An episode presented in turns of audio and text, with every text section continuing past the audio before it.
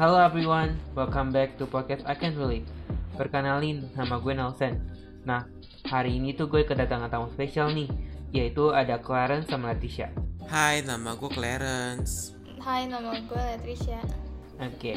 Kayaknya kalau hari ini ngebahas tentang love language, bagus sekali ya? Iya, bagus banget. Iya, benar banget sih, bagus. Iya, apalagi orang zaman sekarang. Apalagi nih anak-anak S M A suka banget gak sih sama yang ada yang bau-bau lope-lopenya gitu. Bener tuh, bicara soal cinta mungkin emang gak bakal ada habis-habisnya ya. Mulai dari seorang yang itu cinta sampai patah hati hebat.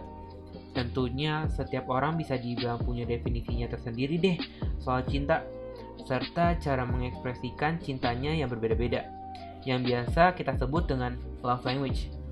Udahlah, tanpa basa-basi, kita tanya aja dulu ya kepada Latisha. Kan ladies first. Menurut lu nih, Let, apa sih itu love language? Um, menurut gue sendiri sih, love language itu kayak menjelaskan tentang bahasa cinta atau perilaku yang membuat kita merasa dicintai gitu. Kalau misalnya menurut lu, Claire, gimana Claire? Kalau menurut gue sih, love language itu kayak cara kita memperlakukan orang yang kita sayangi atau kita percayai. Jadi kayak mirip-mirip kayak Letris bilang sih, kayak bahasa cinta begitu kira-kira. Wih, keren keren keren keren. Kalau misalkan menurut gue sendiri nih, love language yang gue tahu ya, gimana cara bagi seseorang untuk mengekspresikan rasa cintanya kepada orang lain. Menurut gue sendiri ya, rasa cinta itu tuh nggak perlu tentang hubungan romantis-romantis, tapi kita juga bisa menerapkan ke hubungan gitu ke berbagai jenis hubungan. Contohnya itu ke temen lu sendiri yang paling deket kan. Nah, kalau misalkan di dalam sebuah hubungan pertemanan, kita ini perlu banget mengetahui tentang love language mereka. Mungkin muncul di pertanyaan kalian kalian pada nih, buat apa sih gue ngebahas tentang love language? Kayaknya tanpa bahasa tersebut, hubungan gue sama doi atau pertemanan gue sama dia adem-adem aja. Tapi lu pernah masih kepikiran kalau misalkan kayak gak tahu nih, kan sebenarnya doi atau teman lu ini merasa puas gak dalam hubungan lu dan dia? Bisa aja selama ini dia cuman pendam-pendam diri sendiri biar kayak pura-pura seneng, biar gak nyakitin perasaan kalian. Makanya pembahasan tentang love language ini bagus banget nih buat kita bahas. Nah, tanpa basa-basi, apa sih? Kayaknya gue pernah denger deh, ada lima jenis love language. Apa aja sih itu? Jadi tuh setahu gue yang pertama tuh ada words of affirmation. Jadi tuh biasanya kalau mereka yang termaksud dalam words of affirmation ini, mereka tuh ingin uh, mendengar kata-kata romantis atau pujian tentang mereka. Nah, misalnya pas kita lagi lakuin sesuatu gitu, terus ada yang bilang, seseorang gitu bilang kayak good job, pasti mereka bakal seneng gitu. Nah, selain itu kita juga bisa kayak ngirim pesan teks atau voice over untuk mengatakan apa yang ingin mereka dengar. Wih, kayak temen gue banget sih. Kalau dikasih pujian sekecil apapun kayak langsung seneng banget. Bener sih, gak salah. Itu kayak menciri khaskan gue banget juga. Kalau misalkan kadang-kadang teman gue tuh ngomong kayak thank you Nelson, gue kayak kayak merasa apa ya, merasa merasa ter merasa seneng gitu loh kalau misalkan diberi pujian. Nah, yang kedua ada acts of service. Bagi mereka yang punya love language satu ini, kata-kata seperti I love you sayang menjadi nggak terlalu berarti bagi kalian, melainkan lebih ke arah talk less do more atau nggak usah omdo sih atau omong doang. Nah, bagaimana pasangan kalian memperlakukan diri kalian lah yang terpenting, mulai dari hal kecil sampai hal yang besar. Dengan begitu, kalian bakal merasa dicintai dengan baik oleh pasangan kalian. Misalnya nih, seneng pas pasangan kalian nganterin pulang ke rumah, karena mungkin pasangan kalian pengen banget mastiin kalian kalau selamat sampai di rumah, tanpa luka sedikit pun bahkan. Dengan begitu, kalian akan merasa dicintai dengan sepenuh hati oleh dia, serta memupuk lebih rasa cinta kalian kepada dirinya.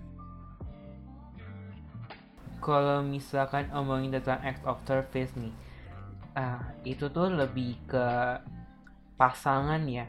Kalau misalkan ke teman itu tuh kayak canggung atau merasa aneh gitu loh. Apa ini kalau misalkan kalau misalkan temen cowok ke cowok gitu. Kayak takut banget sih kalian pasti kayak nanti dibilang aneh lah apalah. Kalau misalkan cewek ke cewek tuh lebih lebih apa ya, pertemanannya tuh lebih kayak terbuka, punya relationship gitu yang iya, kuat. Iya ya betul. Iya. Nanti bisa dibilang belok lah. Mm-mm. Coba lihat, lu kan sebagai kaum perempuan pasti punya kan kayak kalau misalkan acts of service kayak gitu. Ada sih dulu temen dari sekolah lama yang kayak gini gitu. Nah, untuk yang ketiga ada quality time. Hmm, nah, kalau okay. tipe ini mereka akan berasa senang menikmati waktu bersama orang yang e, mereka cintai atau teman. Nah, love language satu ini fokus pada kualitas waktu yang dihabiskan bersama pasangan, seperti menghabiskan waktu tanpa gadget saat pergi bersama doi. Dengan begitu, rasa cinta kalian dapat terpenuhi karena dapat menghabiskan waktu bersama dengan orang yang kalian cintai. Komunikasi merupakan hal yang krusial bagi kalian yang punya love language quality time. Saat bersama pasangan, kalian bisa berbagi hal yang kalian dan pasangan alami di hari tersebut, mulai dari cerita, bercanda bersama, sampai ngomongin hal yang serius. Harapannya komunikasi tersebut dapat menjaga hubungan antara kalian dengan pasangan atau teman, gitu. Quality time. Ngomongin tentang quality time, kayaknya di sini ada nih love language-nya quality time. Siapa, Siapa ya? Tuh? Siapa ya? Siapa ya? Ayo tebak, ayo tebak, ayo tebak. Hmm. Ya ngomong lah, coba kalau bukan Clarence. Coba nih Clarence, kalau misalkan sebagai love language quality time, coba sebutin gimana sih rasanya? Rasanya kalau ditemenin, misalkan bikinin tugas sambil ditemenin, itu tuh rasanya wah, melebihi melebihi apa ya? Melebihi bintang di langit. Hmm, ditemeninnya sama siapa tuh kayaknya? Karena belum punya doi nih, masih jomblo, jadi masih sama temennya. Oh. Boleh nih dilelang-dilelang guys.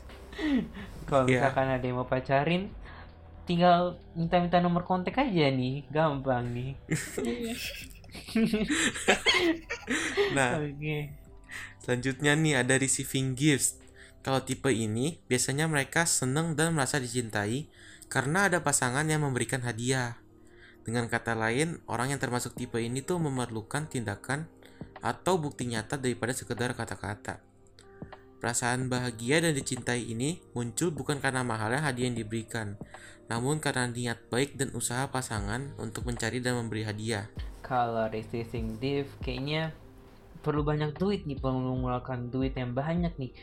Apalagi kalau misalkan barang-barang, kalau misalkan barang-barang yang dia mau tuh mahal-mahal kan. Apa kebetul yang namanya sugar daddy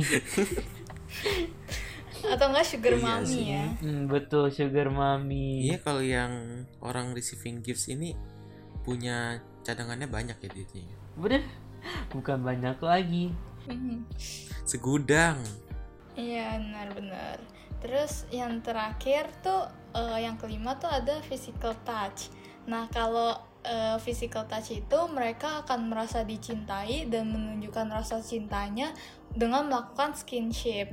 Misalnya ketika kita akan memeluk pasangan sebagai cara untuk menunjukkan rasa sayang, atau ketika kita berharap pasangan akan merangkul kita ketika kita merasa sedih. Nah, kalau Letris ini kayaknya lebih ke physical attack sih ya kayaknya. Enggak gitu. Gue juga setuju sih physical attack. Kenapa itu ya? Itu lu sih, Nel, bukan gue. Kalau physical attack kayaknya lebih bagus gitu. Enggak ada. Jadi kalau misalkan kalian nih, kalau misalkan mau berteman sama Latisha, kalian tinggal nggak gitu, nggak gitu. Tinggal tampol aja. Dia langsung merasa dicintai gitu. gitu. Itu lu, Nel, harusnya Nel ditabok gitu. Langsung merasa dicintai. Oke. Enggak lah. Kan gue kan love language-nya bukan physical attack. Oke. Oke, okay. Sampai sini nih mungkin lu bakal bakal pada bertanya nih, gimana kalau ternyata love language gua nih dan pasangan gua tuh berbeda? Apakah ada tanda-tandanya gua sama dia nggak uh, cocok buat bersama ya? Nah, nggak berarti tuh kalau misalkan love language antara lu berdua berbeda, artinya tuh lu nggak cocok kok. Tinggal gimana lu dan dia ataupun sahabat saling mengkomunikasikan bahasa cinta yang dimilikinya. Nah, kalau misalkan yang gue cek dari life hack, ada beberapa tipe yang bisa lo lakuin buat mengkomunikasikan perbedaan love language lo dengan pasangan. Di antaranya itu yang pertama itu ada kenali diri pasangan lo da- lebih dalam. Lo bisa mencoba mencari tahu apa yang membuat pasangan lo tuh merasa terpenuhi dalam suatu hubungan.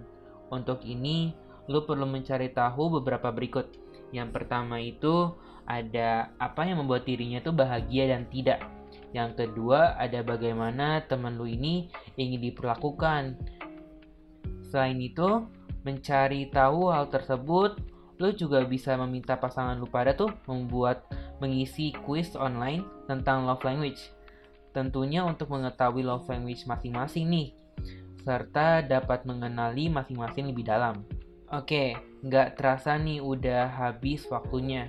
Thank you guys udah temenin gue hari ini. Nah, untuk penutupan, gue punya nih pantun buat kalian semua. Jika mau menanam tebu, tanamlah dekat dengan tanaman putri. Coba tatap mataku, aku akan membuatmu merasa dicintai. Widih, keren banget. Cakep, cakep, cakep. Kalau gitu, sampai di sini dulu ya podcast hari ini. Sampai jumpa di podcast I Can't Believe selanjutnya. Bye-bye. Bye-bye. Thank you juga. Thank you everyone. Bye.